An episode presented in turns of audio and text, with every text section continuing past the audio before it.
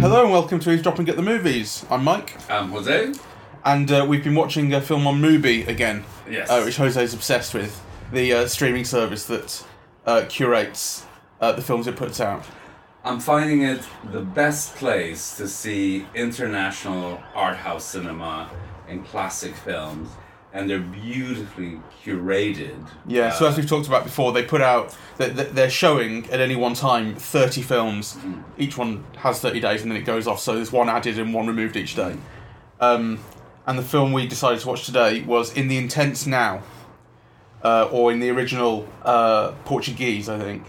Uh, no Intenso Agora, yeah. which is a film from last year. It's and it's a documentary. Um, It's an Uh, so- essay film. yeah, that's more. Yeah, that, that's more accurate. It's an essay film. It's it's based entirely on uh, archival and found footage And of home movies. and home movies of uh, uh, Brazil, China, Czechoslovakia, and France in the late '60s, around the era of kind of revolution. Yeah, it's all about basically 1968. Yeah, pretty much, pretty much directly. Uh, although uh, the, the Chinese footage is of the director's mother, and that was of a trip she took in 1966, which is when the Cultural Revolution began. Yes. Um, uh, so the director is uh, João Moreira Salles, a Brazilian. Uh, I don't know any of his uh, of the work. Uh, Neither do I. not familiar with him I at know. Walter Salles, but not João. I don't know who he is. And we haven't do you know? If, do you know if they're even related? Or? No, I don't know if they're related. And I, actually, I'm just at the moment I'm not interested because Yeah. we've just seen the film. So as is usual with us, we just want to respond to what we've seen. Well, had you seen it already? No, Oh, oh, you were telling me to watch it, No. but I thought that was because you had seen it. no, no. I mean, uh, basically, what happened is, and, and this is where I say that these films in Mubi are so beautifully curated because I saw Pierre Goupil's film, which is called Mourir à 30 ans, Half Life, and it's all an autobiographical film about his experiences in you know the student protest movement as a high schooler and then uh, uh, leading up to 68 and actually it's very interesting because that film which was made i think in 82 you know but it was all, it was made about the events from 64 leading up to 68 and slightly beyond uh, and it's kind of like a memoir of May '68 of being a student activist and of a friend of his friendship with uh, a guy called Pierre Catini, I think. Um, and you know what happens is that that the beginning of that film, which begins it begins very beautifully. It begins with something like saying, you know, Veronique, she was tall, brunette, wonderful. She was the trainer of these activists and and then it says you know she committed suicide blah. And then it goes on to another person committed suicide blah. Then another person committed suicide blah. And then you know that film is structured around what happened to my best friend who also committed suicide.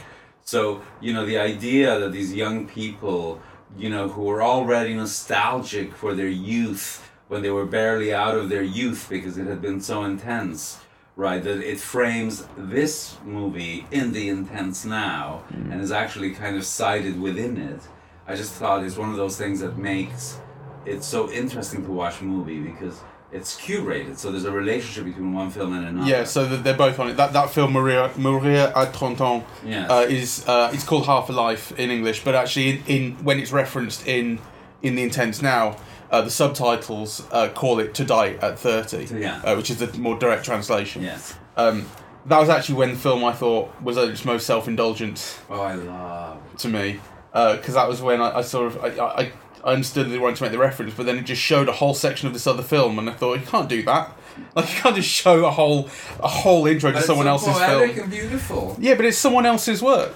But you're exciting it and you're acknowledging it and you're saying when it was made and in what context and how it was used and Yeah, what but then it you showed just a signifies. whole section of it, and it was also it's Come also on, got it's to the just two or point. three minutes It was a big section though. It was like it, it, it- the point had been made, But- and, and again, it was rather like when uh, towards the end of the film just now, uh, when uh, you return to China and you're seeing the mother's home footage again, and the the director narrates. We should say um, he narrates. I think in, well in Portuguese. Yes. Uh, but it's it's translated in, in English in the subtitles.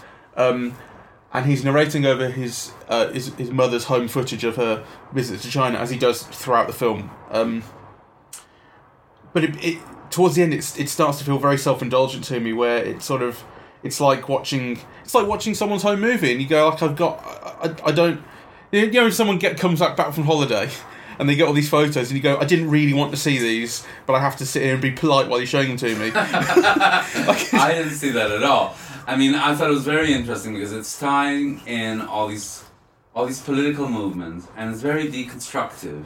So I'm only talking right at the very end. no, no, I It- know. yeah. But, but the significance of the end is, you know, that here are these mass political movements, you know, and on the one hand, his mother, who is clearly a very well-to-do, you know, Brazilian, who actually lives in France and has enough money, you know, to travel on what looked like very posh tours of China at the height of the Cultural Revolution hmm. and Japan, you know, and dressed very chicly and so on. So, you know, but nonetheless, that the feeling, the sense of premature nostalgia of living intensely only when experiencing that which is most hmm. unexpected and foreign is something that I think there's a link made throughout all of it. Yeah, I think that's true, and I think there are there.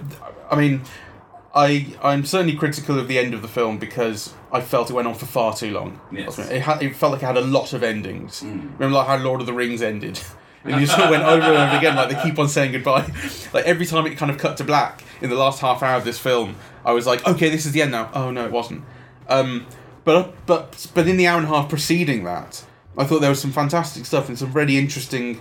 It, it's it's it's um something that I don't like about documentaries and film is that I think they sometimes uh, ignore what film is really good at. Because what film is really good at is not making an argument. That's what the written word is really good at. What film is good at is is evoking a feeling, um, and that's what this documentary does. It's Very not. It, it's not about. It, it is to an extent about uh, saying, you know, here were the reasons behind uh, these these protests and, and, and revolutions and uprisings and and uh, you know g- going into sort of the, the the the meaning and the logic of it or whatever. It is to an extent about that, but what it's really about is creating this feeling of, you know, when people say you had to be there, you know, you weren't there, man. That's what people say about the, you know, kind of uh, sort of the, the the swinging sixties or whatever it is in in the US. That's kind of what this film feels like. Like you had to. This is what this absolutely. The the title is really appropriate. In the intense now, it is. It's a really brief period of time. I mean, the May May sixty eight in in Paris was a month. It was a month long revolution, and just this in, incredibly intense feeling, and it puts you right in there and makes you feel like how these people felt. It does that, but I would say so. So I agree with you, but I think it goes further than that because one of the things that I find so beautiful and intelligent and about this film is that it actually does textual analysis of the images themselves, so that you know you see something, you experience it, and then he points out something that you might not have noticed. And that starts from the very beginning. He says, This looks like a home movie of a family showing off their child. You know, but look at the nanny, right? And, you know, look at the nanny sneaking off the picture because she doesn't belong here. And actually, in this move away from the picture, you have all these social, mm. class, and racial relations in Brazilian culture. And you go, wow, right? Yeah, it, it, it, it's in doing that he teaches you to interpret images mm. as you're looking at them. Mm. So, you know, kind of you could watch them very blankly and just say this is a home movie of a kid and a nanny in Brazil in the 1960s. But in doing, but in actually analyzing it, he teaches you to he teaches you to watch movies Yes. in a way. It's fantastic, and he does a lot. Talk. The, the film is um, is very much about sort of why people capture images and the way they're captured. So uh, he, he talks about um, the student uh, sort of spokesperson who became kind of a star in Yeah, France. Cohn-Bendit. Cohn-Bendit. Um, uh, and they're on a kind of Newsnight type program. Uh, you know, kind of three sort of student revolutionaries and three uh, figures of the establishment, and they're talking to each other. And Cohn-Bendit steals the scene, and he monologues, and he speaks very eloquent. I mean, I, I wanted to watch it just like without narration Yeah. over. You know, I wanted just to, to watch the whole thing. Um, he speaks incredibly eloquently. Uh, and with, with kind of great precision and intelligence about you know why people are rising up and what they want and what they're dissatisfied with, and then in the narration, Salles says like the camera noticed him. You know, the camera helped helped him to become a star in a way, and there's a kind of theatricality to it. I think actually Cohn-Bendit as well in uh, in talking about it uh, uh, in hindsight uh, says. Uh, I, I think he said like I'm the- I was theatre trained and I used that theatricality to to behave the way I did on the stage. There's a kind of theatricality in the way that the Paris movement uh, operates, and which is different to what you see of China and Czechoslovakia. I think. Um, but it, but again, it, it's it's related to the way that the camera captures images and how. So, for instance, when you when you're looking at Czechoslovakia, and you're looking at the uh, Soviet army entering the city to to quash the uh, Prague Spring. Um, the the footage is, is home video taken from sort of inside uh, uh, an upper story flat and looking down down on the street, seeing the tank rolling down the street, and it's shaky and it's hidden, and he's hiding behind the curtain, and Salles is pointing all of this out to you, mm. and he says, you know, this isn't the kind of footage that you saw in May '68 in France. Mm. So, so in that he's sort of he, he's taking the the the the context of the footage and the way it's been shot, and saying like this in itself is a commentary on the difference between what was happening in Czechoslovakia and what's happening in Paris. You know, there's a severity to what's happening in Czechoslovakia which makes the French uh, uh, uprisings sort of seem uh, less serious in a way, or more frivolous, or less, or there was less at stake. Perhaps. Right. There was. It feels like there was a little less at stake. Like lives weren't on the line. Well, it's not so much that there was a little less at stake, but actually that it was done with more freedom and less fear. Yeah. So right. But there were never tanks rolling down the street at any point in Paris, and Well, that's that's why the camera could be out there, Right, exactly, you know, yeah. and so on. But I think the, you know the accent. I mean, you know, the image which he points out is so evocative. I mean, you know, hidden in the house, behind the curtain, you know, with you know, so it has a lace curtain, and then also it has a heavy curtain that's occupying. Uh, it's peeking out onto the street. It doesn't dare be outside, right? I thought. I thought those those readings. There's no other way of putting it because you know there is a first person voiceover narration throughout that is showing you something, you know, but then also kind of uh, pointing out things to you of, of not only what what the image is and what the people are saying and so on, but things that you might have not have noticed. For example, you know how black people in are barely present in the images of May '68, and how when they are present, they're hidden in a corner and they're often wearing a suit, you know, and the significance of that. And actually, and they're were- silent always. and they're silent always. And there were three things that really caught my eye.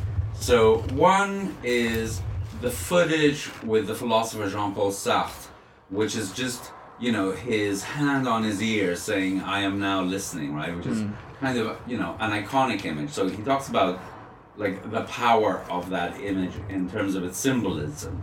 The other is that at the end of the events in May 68, when de Gaulle does uh, uh, one of his broadcasts, he decides to do it on radio only because he doesn't want to show the figure of an old man. He wants to show the figure of resistance that spoke to France from London, you know, during World. Yeah, f- uh, power and unification. yeah, with his voice, he could promote. He, could, he right. could convey power in a way that when you saw the image of a seventy or eighty year old man on TV, it wouldn't have done that. That's right. So, so you know, the images. So the power. He, he asks. He tells you how to read images. You know, the significance of sounds, and then you know, at the very end of the film, you know, he talks about the slogans because one of the things that characterized May '68 was all of these like slogans of freedom. Some of them very surrealistic. You know, it wasn't just about you know getting better wages and, and working conditions but you know about a new life, a new way of living, kind of you know new possible. And he said, and then he reveals how you know the most famous slogan of the mall of them all, which is uh, "Sous le pavé la plage," you know, under uh, uh, the paving stones, the beach, was actually something that had been very hard worked uh, on. Uh, by ad people, Yeah. right? yeah. So, so actually, kind of, you know, those moments of analysis combined, you know, with what is clearly an appreciation uh, and also an analysis of the differences among these three events, and then tying it in together in a very personal way in relation to his mother's encounter with China, which is also very beautifully shot because you know his his mother is enthralled with the otherness, with the strangeness. She's got this whole interpretative framework, but actually, there's all these Chinese letterings, right? All these uh, signs, which actually the son is now in a position to get translated, right? And you know, uh, they they so they have all these slogans of the Cultural Revolution, but also they have these things like, you know, American dog uh, will, you know, Run in fear or something like Yeah, that, right. So so it's- all kind of like this quite nasty, crude, anti-American, anti-Soviet, pro-Vietnam, you know, and you know all the worst excesses of the Cultural Revolution are right in front of his mother's face, but she doesn't have the means to understand them. Well, that's that's an interesting point because actually, that's true to an extent. You, you're absolutely right about that. But then on the other hand, the worst excesses really are not in front of her face. Like that, it was a it was a bloody, you know, sort of vicious time in China, and of course, shown to the the VIP tourists coming from the west, that wasn't shown at all. But she would have known how to read the signs had she, had she been. She would have known what the slogans meant had she been Had able she- to read the signs. That's true. But nonetheless, like it's, I think it's kind of, um, it's quite striking that of the three uh, major countries shown in the film, Czechoslovakia, France, and China, uh, China is essentially absent of, you know, kind of kind of bloodshed or, we don't or have revolution at all. Right, exactly. Um, so, so it's a it's a it's a kind of the Chinese kind of third of the film, if you like, the kind of that section that that part is is really about his his mother. Um, and her, as you said, kind of the framework that she puts onto what she's what she's seeing. So she talks for, about the way that Chinese people look, Yes. about their complexion, Yes. about how it makes the was it the famous English complexion a joke Yes. something like this, and how she, she likes the slenderness of their fingers Mm. and the way that they stand like uh, porcelain dolls, Yes. and she doesn't like their voices. She she thinks they, they remind her of cats meowing. Like this is the way that she kind of it's it's um. And there's nothing. There's nothing political to anything that she she sees. Really, Mm. she doesn't interpret it in that way. And you know, and I think part of that, as you say, is that she doesn't understand sort of uh, the, the Chinese that might get- clue her in. But um, it's being hidden from her as well. You know, I think I think I think he estab- I think the director, the narrator, establishes early on that she was given the VIP treatment Yes. as a as a Western tourist. Like they want to show the sort of the, the the best side. They want to advertise to the West, as it were, Yes. when they visit. Yes. Um, I want to I want to focus on the deaths that were shown. So you know, basically, um, so we're shown these moments of social tension, uh, these iconic moments of um, of revolutionary intent in uh, uh, and the quashing down of that uh, uh, in uh, Paris, in Prague, and then with moments in China and with moments in Brazil, and we're shown kind of three three famous martyrs really. So I think it was it was um, it was Jean Palach in um,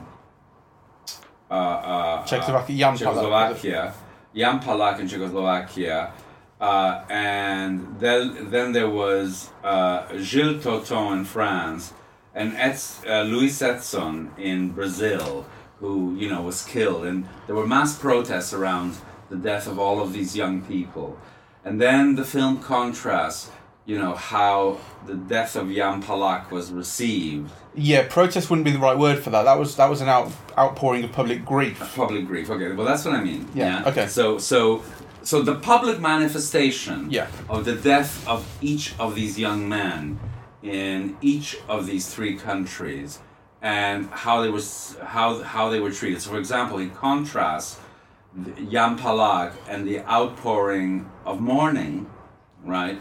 Of public mourning with the kind of indignation of the Louis Etzel young man uh, in Brazil, in which there was only one person that looked like they were crying. It was more a kind of indignation and anger, and actually, you see his coffin being taken down the streets, and actually, you know, if you had any sense, if you were a, a kind of, if you had any faith at all, you'd be outraged by the way that this coffin was being treated or the disrespect of the dead Yeah. in the coffin, right? Um, and also uh, uh, the contrast in France, where you know there was there was a, a, a march or a manifestation uh, around the death, but actually that there was no grief, right? So kind of the readings of each of these three things and their symbolic value, yeah, in each moment, I thought was very very fascinating. Remind me of the circumstances of the deaths. I remember the Jan Palach one was he that burned himself. he he self-immolated. He self-immolated. uh, poured uh, uh, gasoline over himself and set himself alight. He was 20 years old. He was a student. Yes. And that that one really struck me. Um, that was uh, because this was when the the Prague Spring had been you know sort of quashed, yes. uh, and and people were kind of settling into the new routine of what life was Yes. uh, and, and and and this is something the director spells out. You know, um, what his suicide did was kind of crystallize um, the feeling of feeling of kind of everything everything has gone wrong. You know, the kind of the sense of possibility that that we that we had is completely dead, and everyone is returning to to treat this as normal life. Right. So the argument in the film is that this mourning is in itself an acquiescence to a re-establishment of power, Yeah. uh, which I thought was a beautiful reading, and it shows it to you actually. Yeah, it is, and Wow. and it's and like I said, that's that's stuck with me. That's quite haunting because like it just sort of for someone to kill themselves in a, in such a, a violent and public way, um, you kind of you want that to be, I suppose, sort of you want that to be a, a catalyst for change, as opposed to the very opposite, which is Yes. which is uh, a, a sort of a symbol of an acceptance that things will not change and there is nothing left to do but kill yourself like that. that's awful Yes. Um, anyway, I love this film very much, uh, and actually, it's full of beautiful poetic moments. Really, where I think the the personal footage comes in as well. So, you know, one thing is May 68th. You know, but what comes after May? Well, the summer vacation, and all of a sudden it's all over, right? You know, Yes. and you have footage, uh, wonderful uh, home movies with you know what looks like that lovely Technicolor of the day. You know where the reds really kind of are very intense and stand out from the rest of the image, and these lovely images of the family at the beach. You know, and kind of and and really all of the black and white anger, overturned cars, young people throwing things. Is now just back to the routine of the family at the beach. yeah there are contradictions in the film because people uh, the, the director does bring up quotes from people talking about the may 68 uh, revolution as having changed things permanently but it's not something you really feel or see like the, No. the feeling you get from the film is of a kind of where did it all go wrong man No, no. I think I didn't read it that way. So I read that May 68 was not just about better working conditions or whatever. It was almost like an, an, imagining of a new way of life, new social relations, new. Yeah. but this is exactly it Yeah. so come on go on So, you know, the, the conversation with uh, the, the young worker, the woman, so dissatisfied about having to return to work to the Wonder uh, uh, uh, factory is all about that, Yeah. right? You know, so so so actually, uh, um, so so things changed. There were better working conditions and so on, but this idea of a limitless possibility, yeah, it was not. Uh, uh, uh, the film says that it wasn't there, and actually, it contrasts the student movement in France and in the U.S. and saying the U.S. one was radical. You had black people speaking, you had women speaking. In France, it was very masculinist. There was always men talking, you know. And actually, as soon as that moment was passed, you know, though there, you know, though particular conditions might have improved, that sense of a possibility that all kinds of new social relations were possible disappeared with it. Hmm. And that's why, kind of, you know, some of the protagonists of these movements had a nostalgia before its time that they were already young people too early feeling nostalgic for their youth because it had been such an intense moment of living in the now. Yeah, well, and, and in that clip from uh, Mourir à 30 ans, Mm. um, it shows these, these young people in their early 20s, or maybe just 20, writing their memoirs almost. Yeah, You know, and actually, bizarre. uh, eighteen, not Right, not- yeah. Um, They were high school students. But um, but yeah, this is that, that's kind of what I'm saying. I think I think one of the things the film made me think about made me think about kind of modern equivalents, so th- uh, particularly um, Occupy Wall Street, and also um, the uh, the sort of very recent and modern uh, gun control movement uh, in the United States following the Parkland shootings. Yes. Um, and the Black Lives Matter. and Black Lives Matter. You know.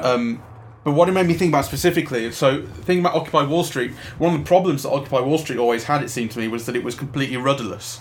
It was a kind of, it was a, uh, a sort of vast, but completely direction-free, sort of uh, anti, generally sort of anti-capitalist movement that um, people had completely different ideas within it of what they wanted to see. Some people wanted the complete collapse of Western civilization, and some people wanted reasonable, sort you know, sort of regulations put on banking and so on and so forth. And and it is essentially achieved nothing other than noise because of that. I think, and and that to me really felt similar to what the film shows of May '68, which is that people don't. There's no kind of single idea. Some people do have. Uh, for some people, it is about wages and working conditions, and for others, it's it is really about the possibility of a brand new way of living. And and and imagine was it, was it that um, uh, Cohn what's his name? Um. Cohn-Bendit uh, says about uh, we wanted to, to have a glimpse of a possibility of a non-capitalist world essentially is what he's saying. Uh, and, and and in that quote it's bizarre. He sort of says like we knew it wouldn't work but we wanted to show just the glimpse that it could be possible. Mm. Point being that every, lots of people had lots of different ideas about what it could be and that it kind of came up and then died so quickly. Yes, you see, I mean, one of the things that the film is wonderful at is that you see it. So you know, you see the head waiter saying, "Oh, you students, blah blah. You know, I joined the Communist Party, and your idea is that I could go to school at night after you work twelve hours." Yeah, so they're Hmm. they're showing all of these and the fights in front of the Wonder Factory between the actual workers, you know, who have succeeded in obtaining better working conditions. And the university student who says, "Well, the, you know, those are not good. That doesn't matter, right?" Yeah, Hmm. Yeah. And uh, I, mean, I thought all that was fascinating. And again, and what the what the film points out there is, that the camera frames out that student. Yeah. He's no longer relevant to the conversation. That's right. The, the students aren't being listened to anymore, so the camera literally doesn't look at him. And actually, I found that fascinating because in Mourir à 30 ans, there's this expression that kind of basically all of the student movement died when there was a turn to the proletariat, i.e., you know, when union leaders and, and workers and, you know, the striving for better working conditions hmm. kind of superseded, yeah, the student agenda. And you think, well, if you know, if the revolution isn't for the workers, what what is it for? right? Like, so this turn to the proletariat, which is seen as like, you know, the nadir or the end point. It really is just the end point of these bourgeois students' involvement and being at the center, you know, of, of power really, or, or, or a voice, right? So so I think the film is very interesting and in a way kind of, you know, that would be my critique of it as well right? Because you know what one gets throughout the film is this sense of bourgeois entitlement to represent, depict, control, symbolize uh, uh, moments in history, right? You know, so kind of. Well, there's yeah, there's uh, c- commerce and and capitalism inserts itself yes in there. So p- uh, thinking particularly of Cohn-Bendit uh, going to Berlin.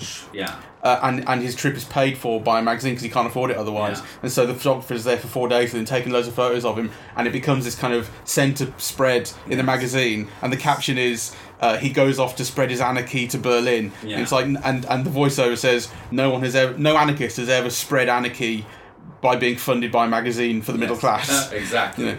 You know, so I thought, oh, that was wonderful. You know. I thought that was wonderful, Um, and um, I I think I, that that to me that goes along with the with the advertising thing as well. The thing the advertising slogan uh, as you said earlier, that kind of Sur les pavés, la that really spoke to me because that, that that kind of said like this it's it's sort of the ultimate loss really that that kind of capitalist uh, sort of forces will will find a way to monetize and capitalize on what you're doing It- Yeah. like the counterculture becoming cool means that it can then be sold Yeah. So, and actually, I think they use the phrase the commo- the commodification of dissidents, right? So actually, dissidents can now be bought and sold for money. Mm. Yeah, it has a price. the price is the trip paid by Paris Match. and that again to me is what conveys this idea in the film that actually it's not it's not really about saying like what a kind of what a great time this was that, that this all this activity was happening it's to me the feeling conveyed is really this this feeling of it all went wrong of sadness. yeah. right and of sadness and and of sort of what's the word uh, I can't think of the word Inertia, defeat. yeah something like that like uh, re- resignation Ah. resignation, the feeling of resignation that that change kind of isn't possible and never was really, and and and the idealism shown in the film dies so quickly and is and is so easily sort of assimilated where it wants to be by um, by the sort of the powers that be. And yet, these images, these slogans, these actions, you know, have stayed with us for 40 years and have become a kind of a symbol, a kind of a beacon of, you know, what is possible, what happened once, you know. So, so I think, I think, mm-hmm. the, you know, the film has like this richness of tone in the sense that it's what you say is true. You know, it's kind of there's a resignation of defeat and so on, but also there's the romanticism of those actions, of that that energy, that youth. You know, almost everyone is so young, right? Um, you know, and so I think kind of it holds both things together at the same time for me. Yeah, And also, what I loved about it, there's something very, very beautiful about those images. Yeah, I, I, uh, you know, those those home movies have an intensity. You know, the footage that is shot on the streets of Prague, it's like grainy, hidden, out of focus. You know, you have like kind of what looks like a whole battalion of soldiers going into a house, and they're really grainy, out of focus, behind a lace curtain.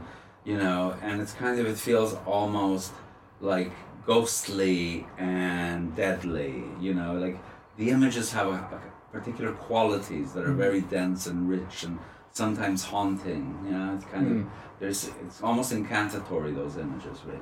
yeah. Like it's like it's, it's not it's not an ironic film. It's it's it's quite a sincere film. Yes. and I like that about it. You know, I, I like that it's it's um it feels like uh what it, what it really feels like is because uh, the, the director I think was born in '62, so he would have been six years old or so at the time all this was happening. So he might have had very very uh, of nascent memories of it, but he wasn't involved. He was a six year old child. Um, so it's kind of it's it's it's a sort of a nostalgia for somewhere he he wasn't quite there. Yes.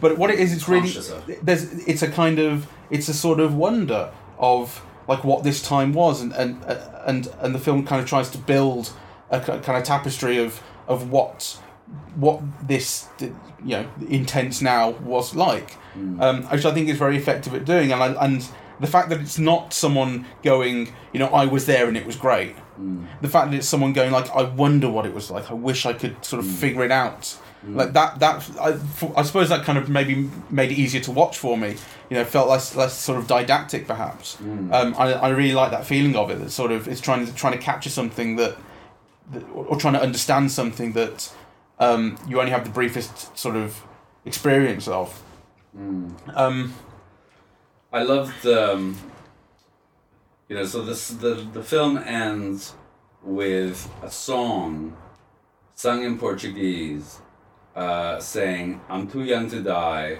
but I already have red roses on my tomb," you know, and then the very last image is, is from Méliès, the workers coming out of the factory gate. Yes. Yeah, uh, which I thought kind of, you know, was was interesting you know, and poetic in a way, you know. So kind of some of the first images of cinema, you know, and again with all that they evoke, and all that they evoke about work and power and social relations and who's coming out of the factory gates and which direction they're going and all of that with you know something that was once intense but is now just kind of a ghostly flicker yeah The- something that once was Uh, I just wanted to to uh, the um, workers coming out of the factory was Lumiere. sorry Lumiere. I, I, that was on my mind because I thought it's quite Méliès was it? There's no special effects. of course sorry that was no, but, but yeah, no, you're absolutely right. And, it, and yeah, it's sort of it, it it it marries the two sort of central themes that of of what we film and why and how and the kind of documentary aspect and then and then of course the actual sort of substance of being about workers and and people's rights and and all that stuff. okay so let's end it here Revolution now so uh, after having grown through I didn't groan. I only I was only groaning when I felt it was outstaying its welcome, which I did think it does, and I don't think it's a perfect movie. I think it, it does get to a point where it feels quite self indulgent to me. Mm. It gets to a point where it starts going on. I mean, even though there was, it's like it's not like I would just chop off the last half hour because the the last half hour also contained those scenes of the funerals that we Mm. spoke about, which I think are really interesting. Um, actually, there was one we, we didn't talk about, which was the um, the police officer who died yes in May, and and it's the point is made that uh, nothing was made of this at the time. It was the, the footage that is shown of it is from like a provincial new, newsreel, Yes. and in in writings about uh, about May '68, he's mentioned very fleetingly. I don't remember mentioned at all is what the film is saying basically, yeah. You know. Um, I don't remember the man's the man's name, but he was a police officer who died, and it's sort of so there is a kind of, um, I suppose the message there or the the, the, the feeling there. René Lacroix Sorry. I think uh, René Lacroix is the name of the police. Yeah, that's it. Lacroix. Um, so the idea there is it's kind of interesting that like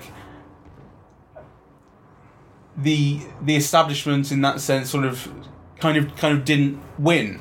Like the police officer who died doing his job, I guess, um, is forgotten completely. In fact, what he was he was murdered by a, uh, as I recall, it was a van was driven at him without a Yes. driver. There's like bricks were put on the accelerator just to so that so a, a, a, driverless van was murder driven at him. Yeah, he was murdered and in a, in a vicious way.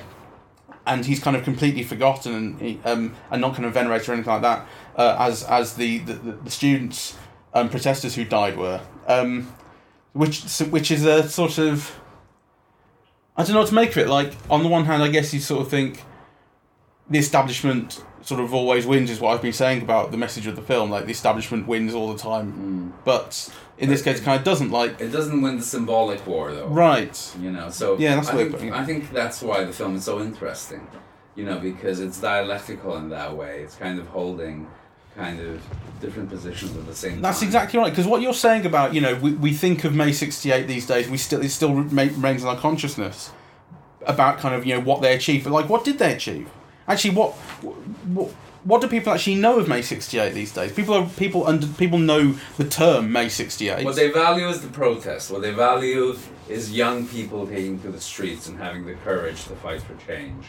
but if they knew the lack of results, Well, I'm not sure about the lack of results. I actually do think so. For example, you know, in that factory that we're showing at the Wonder, you know, kind of gains were made, right? You know, kind uh, um, yeah. So you know, they talk about the, the conditions of working there before, right? And kind of you you get a very clear sense that new proposals were put and people voted to go back to work. Because the work, yeah, and actually, Yeah. there's the union representative saying we have made real gains. Do you then disagree with the because the interpretation that the film puts on that, the director's narration puts on that, is that the, conversation that they're having outside the factory is one of of uh, wages and workers' rights and, and working conditions. That the the, um, the worker, uh, that was a young female worker, is complaining that you know she. Uh, she has an awful place to go and have a shit and that sort of thing. Like n- things haven't improved enough. But what the what the what the narrator is then saying is the the now that the protests have kind of died down, um, the people who the, the establishment is reframing the protests as this was only ever about wages and, live, And working conditions, which was not the case. It was No, about I- higher I, ideals. I, agree with that, but you were asking what gains were made. So Yeah. I'm saying, well, those were gains that were made. Sure. Right. So that those are two different things. I mean, the the narrator is mourning or saying, you know, these events were never just about like better working conditions or better wages. They were about new ways of being and new social relations, right?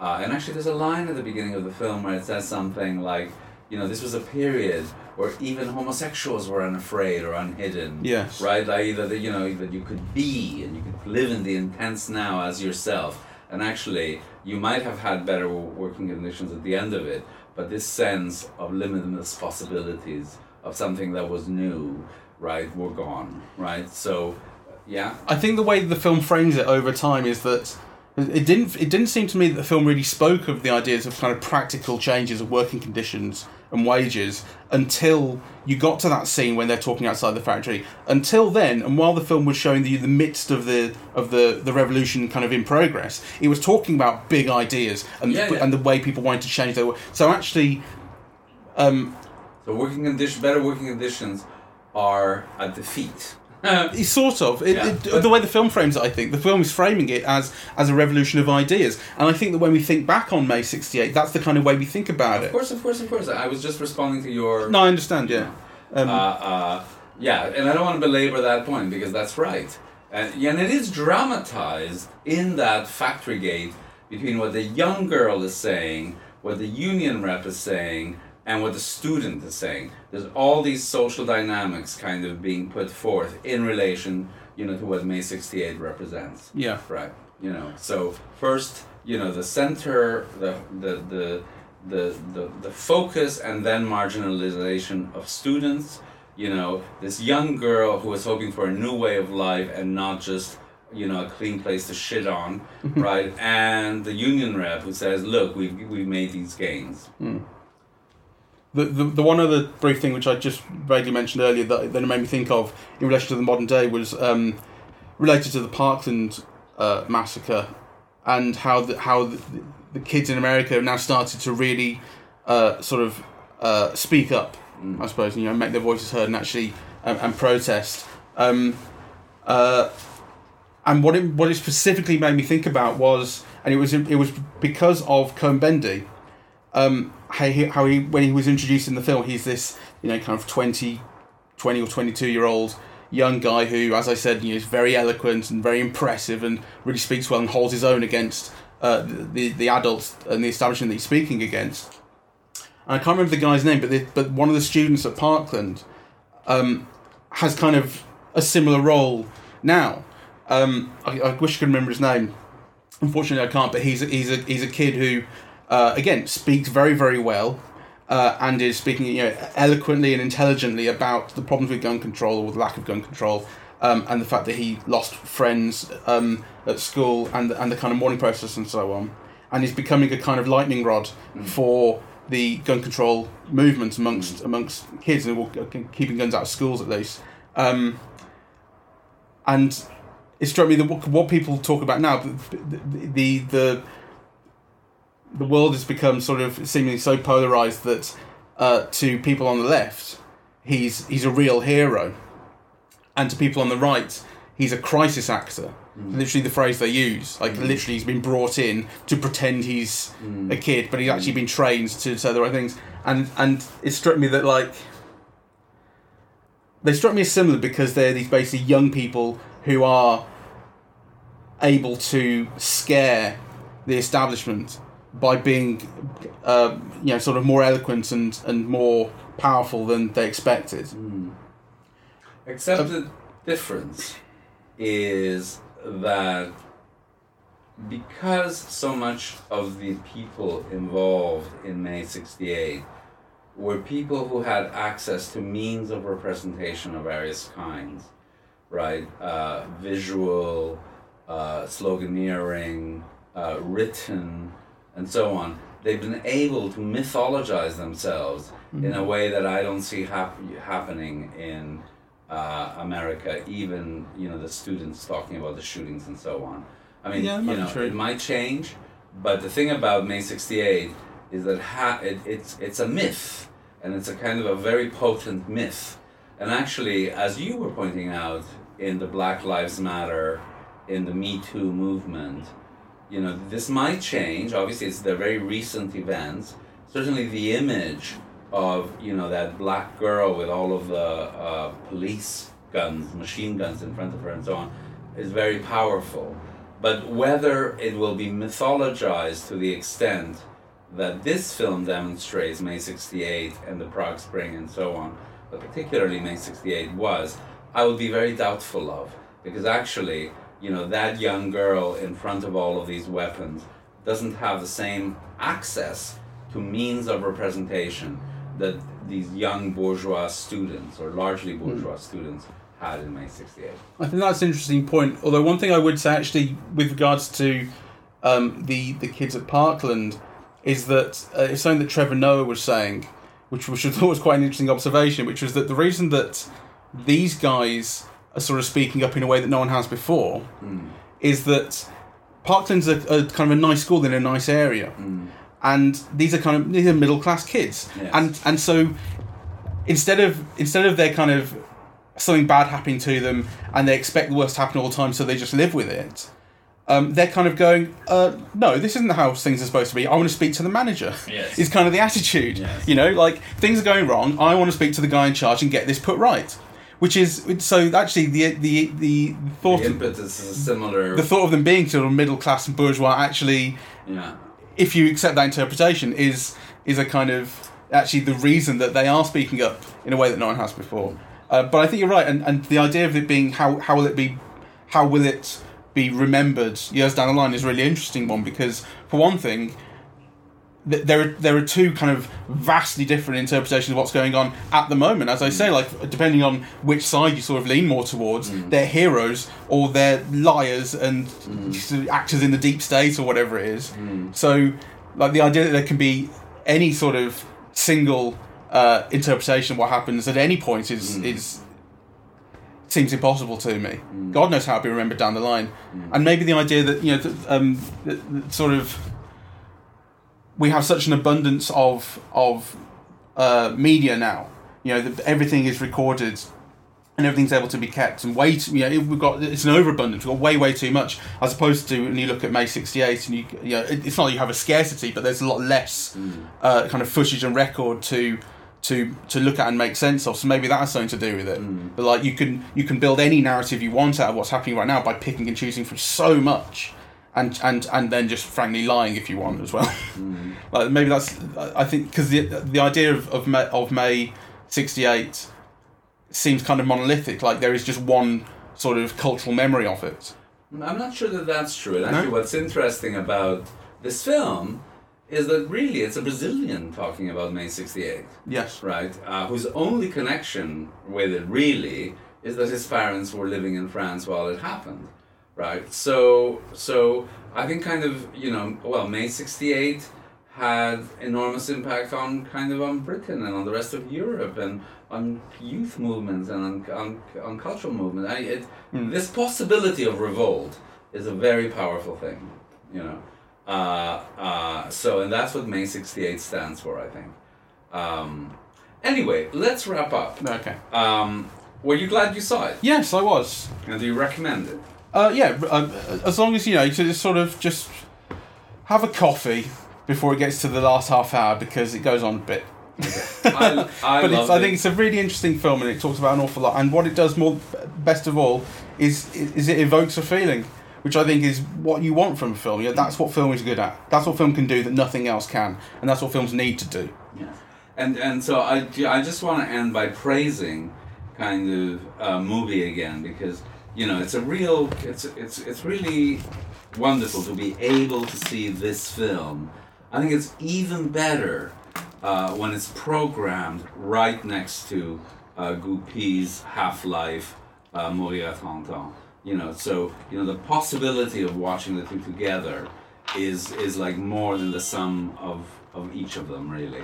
Uh, so so uh, uh, you know well done Mubi have you seen half a life yes. And and go on just give us a quick i've not seen that. Oh i i, I agree with uh, uh, Salles that it's it's the most beautiful film of may 68 that i've seen you know and there's something so beautiful about these young men because it's one of those films in which young men are in love with cinema and they're in love with rebellion and actually they love each other. It's about a gang of young boys right you know uh, who get involved or they're high school students and they get involved in the communist party and you know they begin doing student protests and so on but they're also in love with cinema. So actually there are all these home movies of them that are beautifully shot of, of them goofing around and making movies and being dressed up as nuns right and kind of you know yeah making movies in their summer vacation and so on. And then actually these home movies of these adolescent kids you know having fun and experimenting and you know fighting uh, and so on then become you know the May 68 because they're all involved in it and they're all filming it Yeah. right? And they're all participants in it. So you know the thing about May 68 also being home movies being about these people but also framed by this idea that these people lived so intensely that once the event happened it was almost like they had no life. Yeah that they all committed suicide one after the other after the other after the other.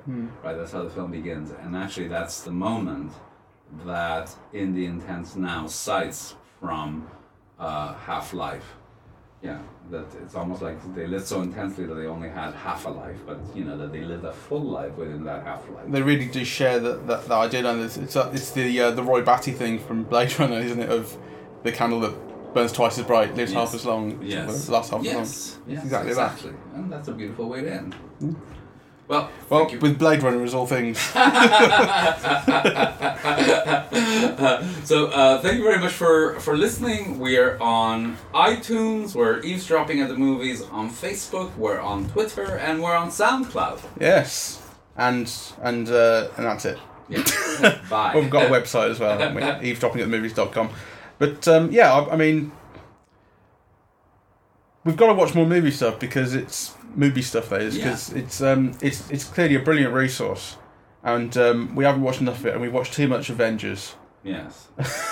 Although you know, like we were both saying earlier, should we go and see Solo?